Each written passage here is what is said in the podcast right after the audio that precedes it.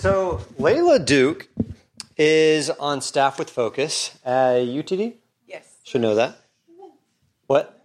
Oh, whoosh, whooshes. Throw it up, y'all. A lot of school pride here. Um, so when I was planning this series, the first person that came to my mind that I wanted to preach was Lailah Duke. I don't think she knows that. And it was for this talk in particular. If you know Lailah Duke, she is somebody that understands joy. We we talk a lot up here. You know, we're we're pretty informal church. We're not very polished when it comes to speaking. I mean, you guys let me speak, so uh, scary. Uh, but you know, we uh, we very much value people that live the sermons that they do preach. And Lailah, very simply put, is somebody that lives this sermon well, which is why I think it's such a treat and such a blessing that she gets to speak to us today in general, but especially on this topic. So I would pray that you would really open your heart, open your mind, and see what the God um, of everything that has been made, you know, wants to say to you today. Pray with me.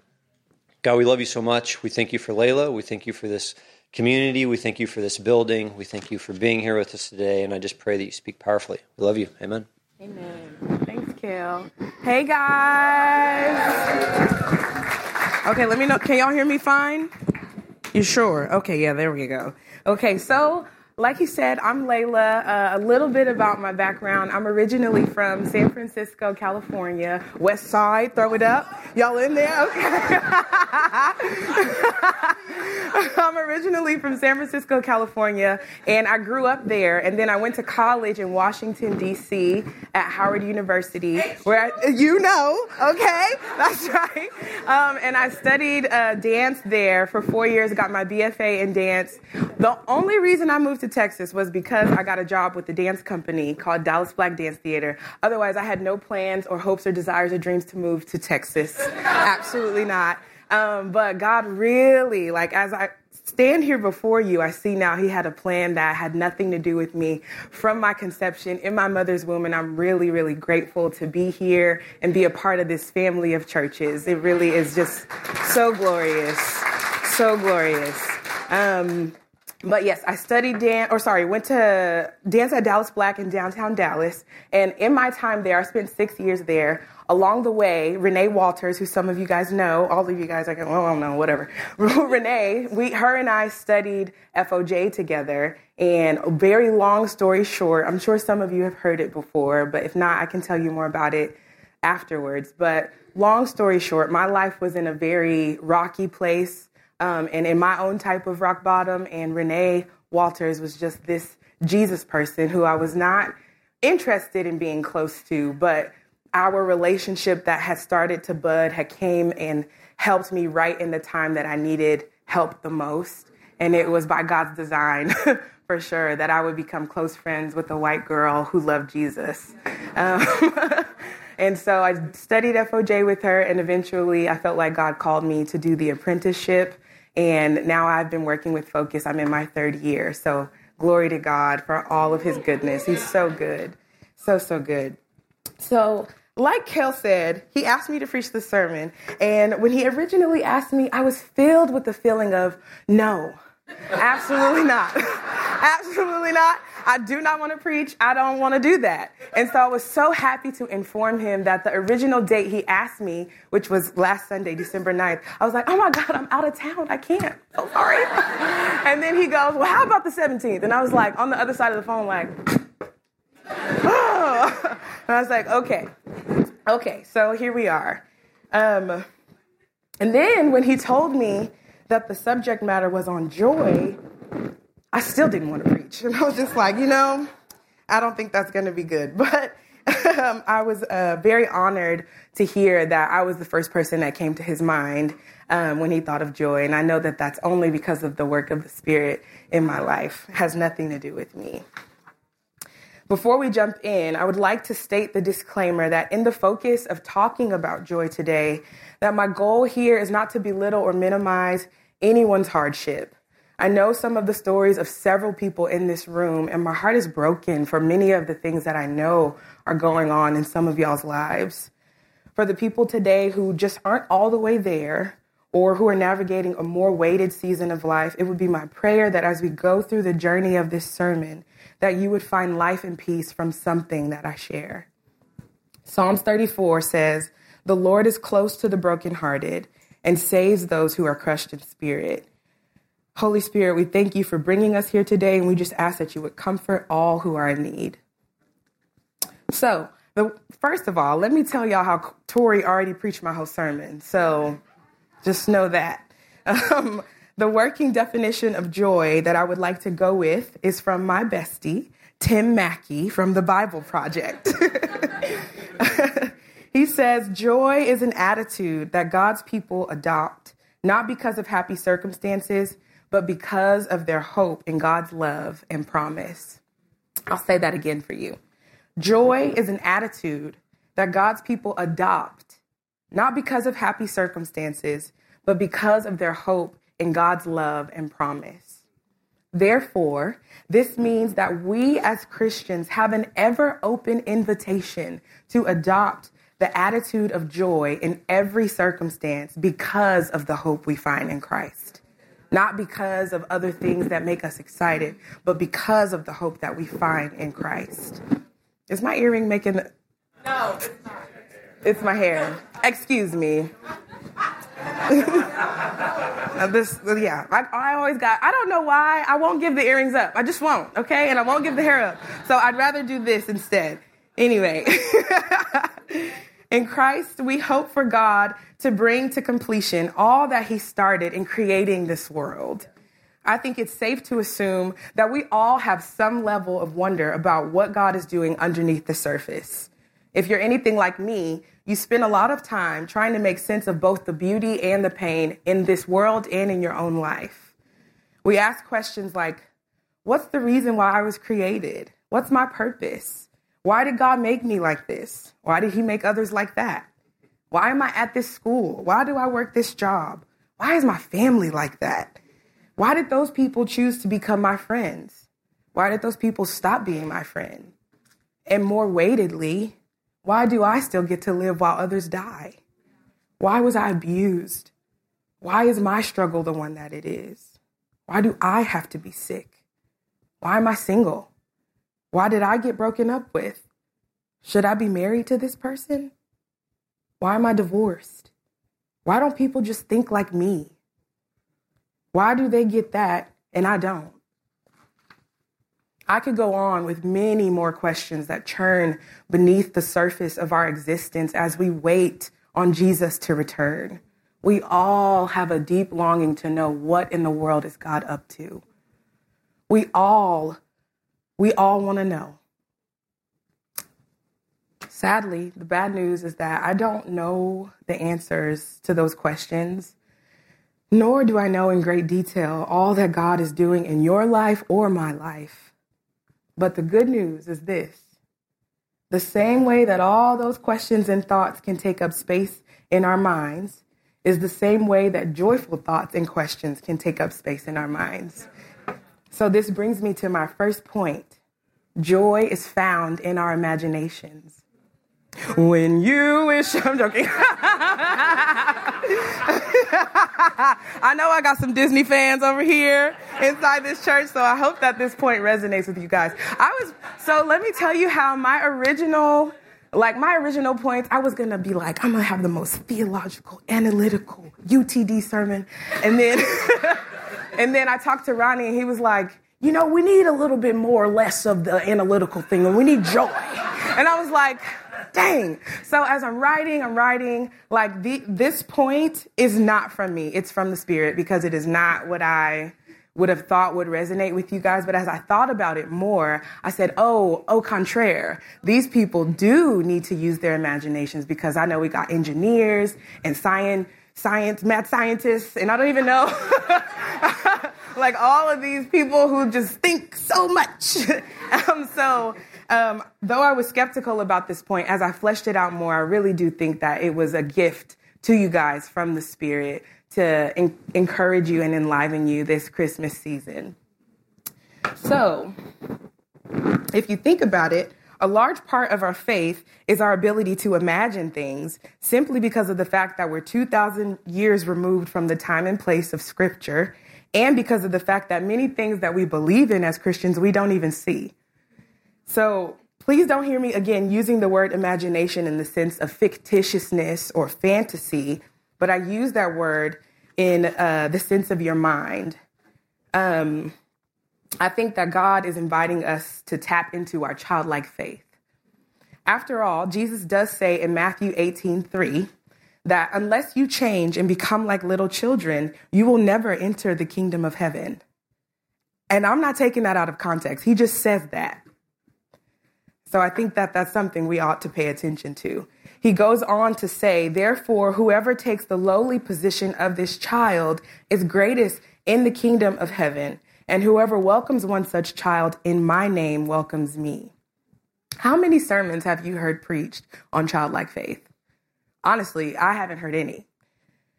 I could be wrong about this, but I think that on the part where where Jesus is saying, "And whoever welcomes one such child in my name welcomes me," I think he's actually also saying, "Whoever welcomes one such child within themselves in my name welcomes me." I think that's something that he wants us to pay attention to. When I think about it, kids and dogs have so much joy all the time because they regularly have their minds on things that fill them with excitement.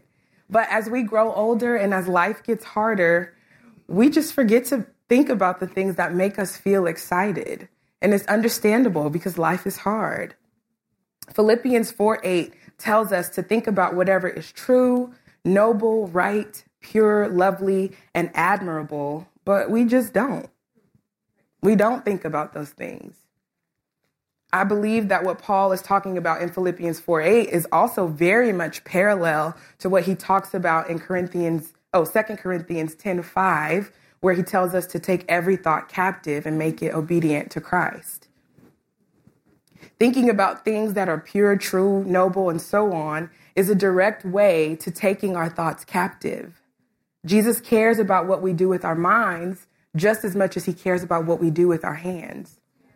And because our minds are predominantly, or excuse me, because our minds are proportionately a lot more active than our hands on a given day, this makes our minds a very great enterprise that needs continuous tending to. Because our thought life directly influences the outlook that we have on our life circumstances, it would seem to me that joy finds its sustainability in our imaginations.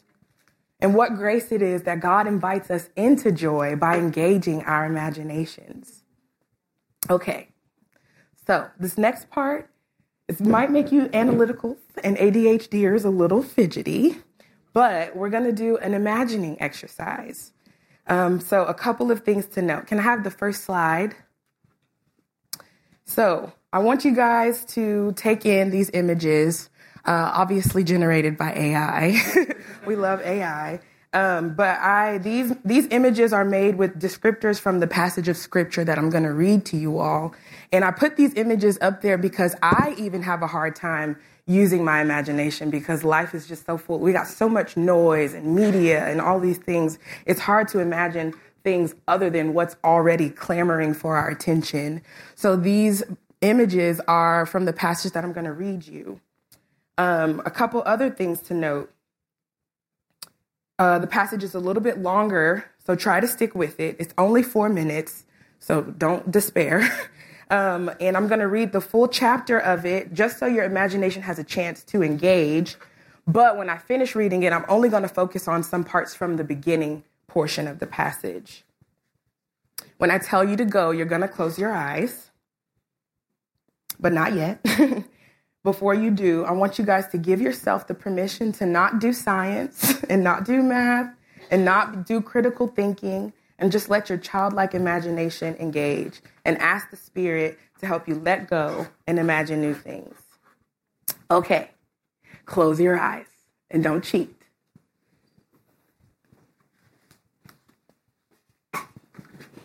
Go ahead and take a second and ask the Spirit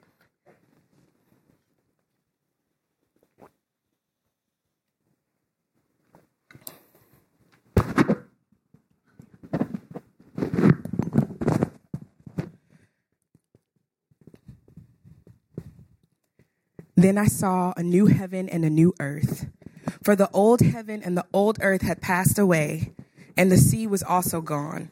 And I saw the holy city, the new Jerusalem, coming down from God out of heaven like a bride beautifully dressed for her husband.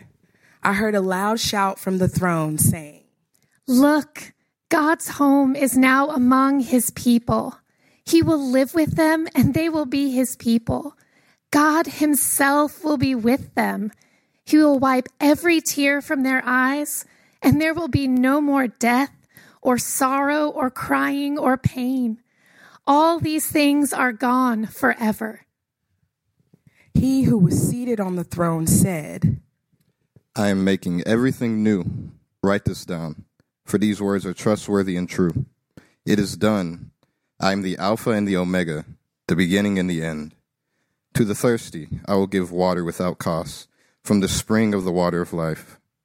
Those who are victorious will inherit all this, and I will be their God, and they will be my children.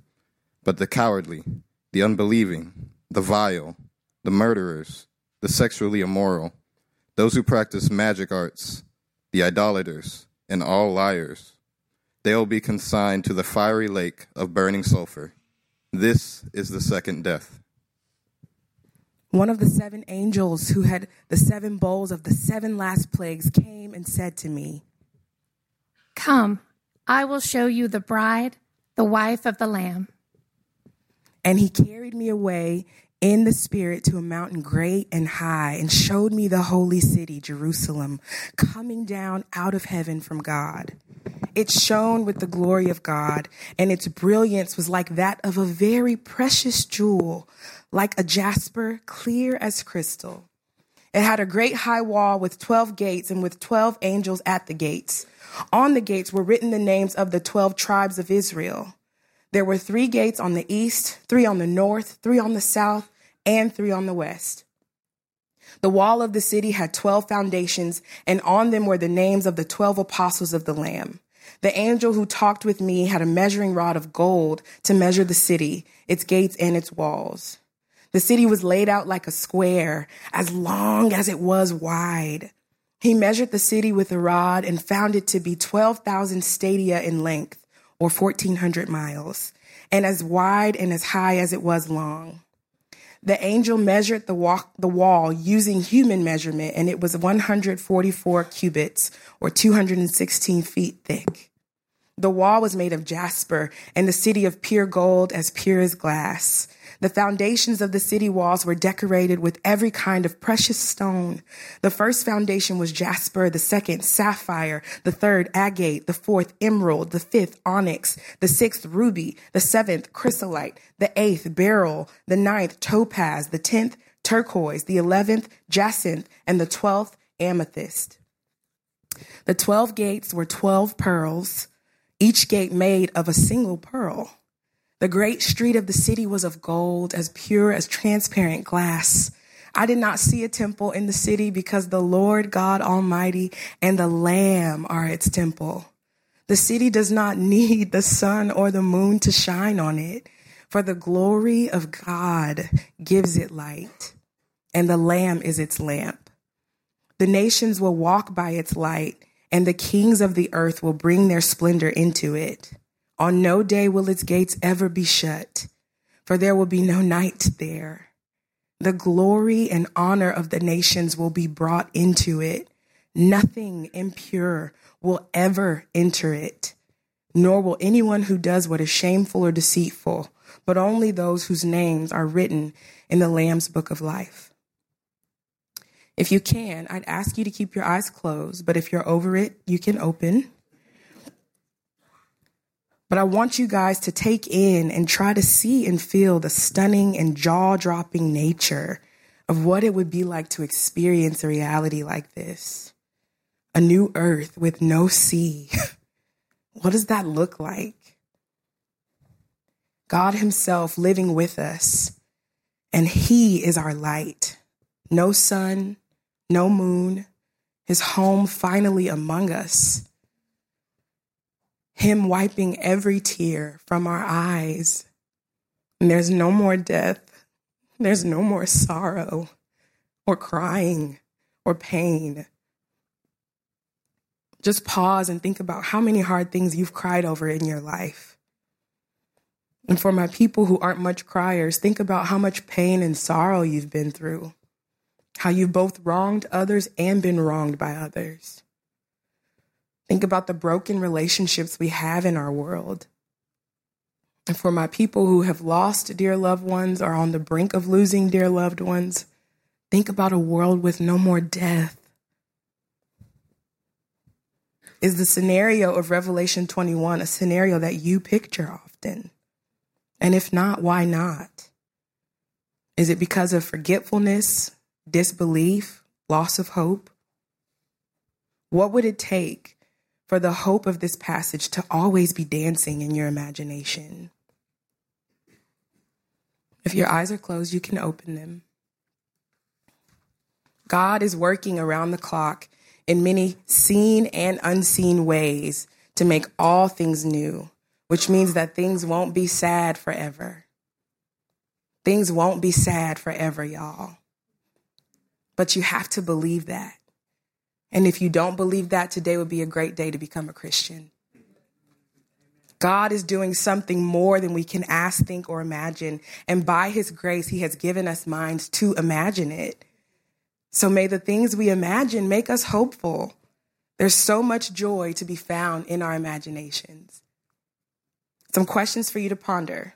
Does your imagination lead you to rejoicing, or does your imagination lead you to despairing? Do you relate to God as a child that He can care for and inspire? Or do you relate to God as an adult who's too important to be playful? My next point is that joy is found not only in our imaginations, but also in our reality.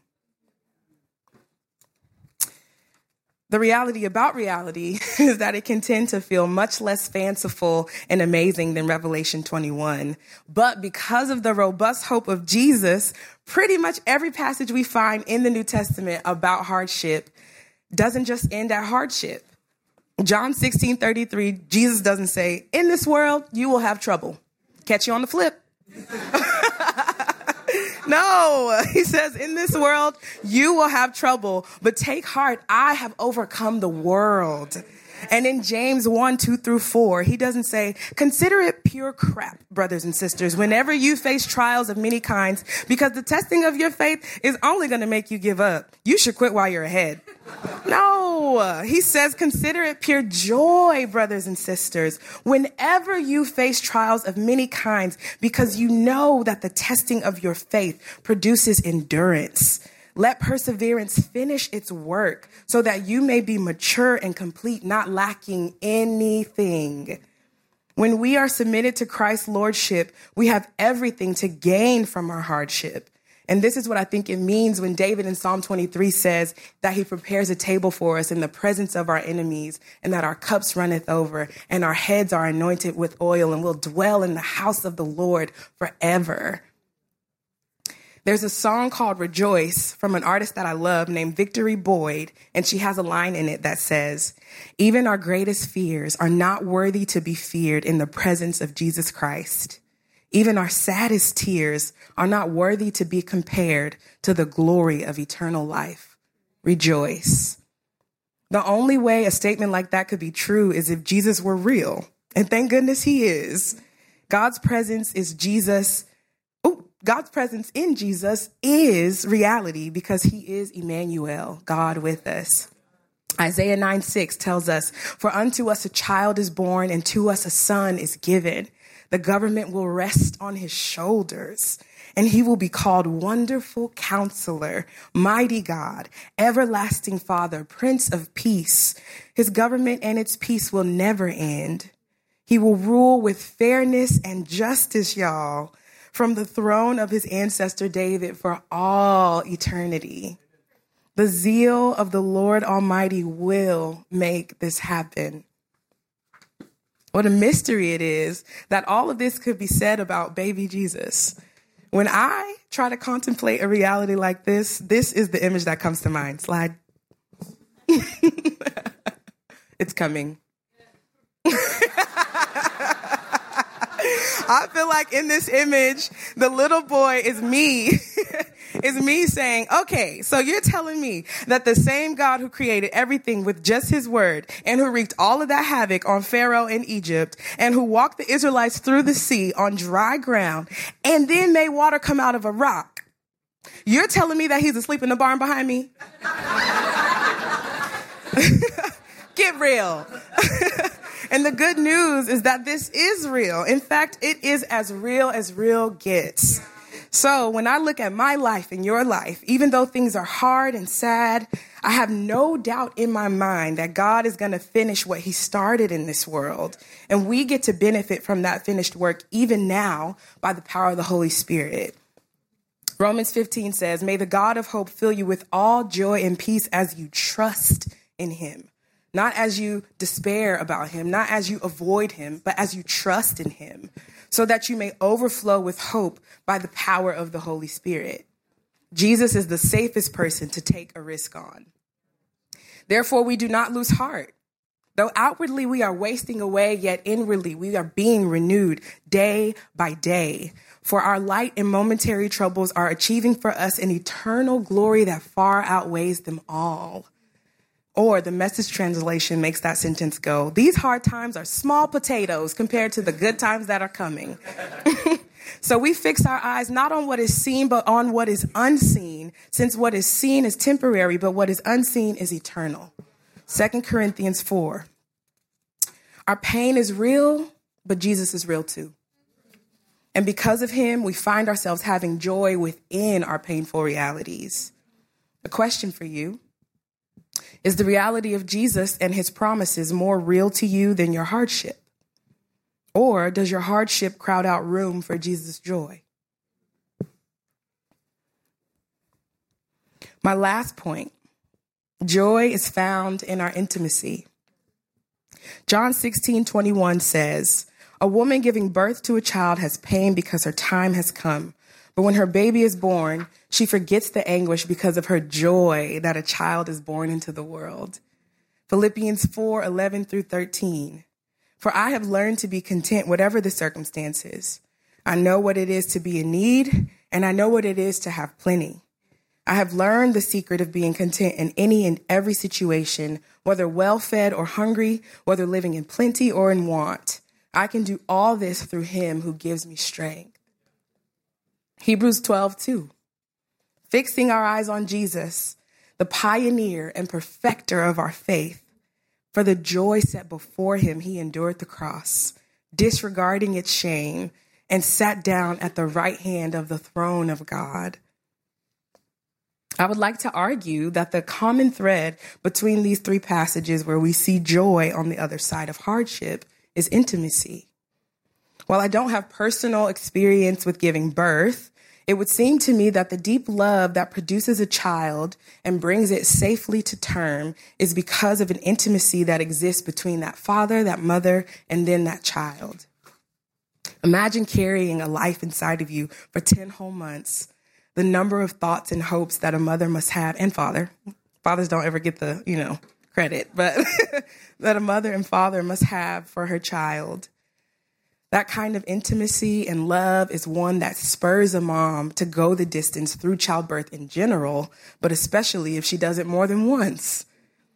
She knows that the road ahead is going to be one of the worst pains in her life, but she has the baby because of the joy of holding that sweet child in her arms and raising it up.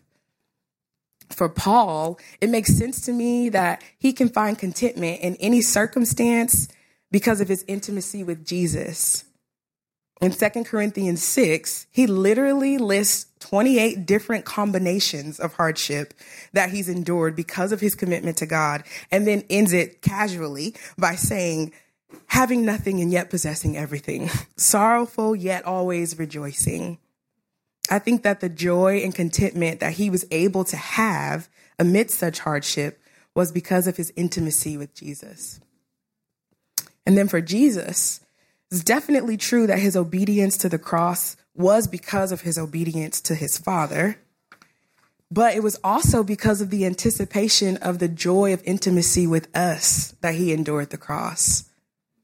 We are the joy that he let cause him pain and kill him.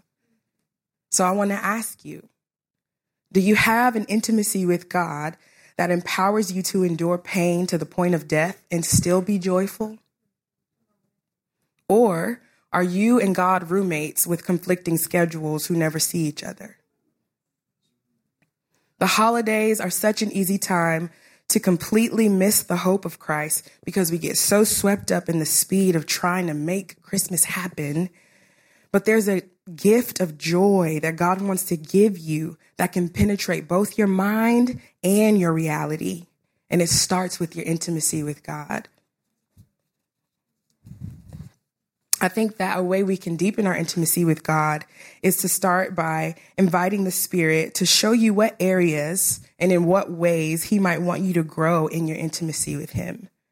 For some of us, He might want us to read Scripture slowly and engage our imaginations, and then maybe choose two or three things that we notice and observe and ponder them alongside the Spirit and ask the Spirit to show us new things about it. For others of us, he might want us to go and be outside in nature and think about why a leaf is the way it is, or why a tree has roots that go as deep as they do, or wonder like how far do these trees' roots actually go? Maybe you can purchase a hammock and go hang and swing in the breeze, the cold. For others of us, he might want us to go and be curious about someone, be curious about someone in our lives that we don't get to spend that much time with. It's amazing how much people feel blessed when you take an interest in them. So, all that said, it is my prayer that our imaginations of Jesus would bring us joy in even the most painful realities. And I pray that our reality that we find in Jesus would spur us on to curiosity and intimacy with God. Thank you.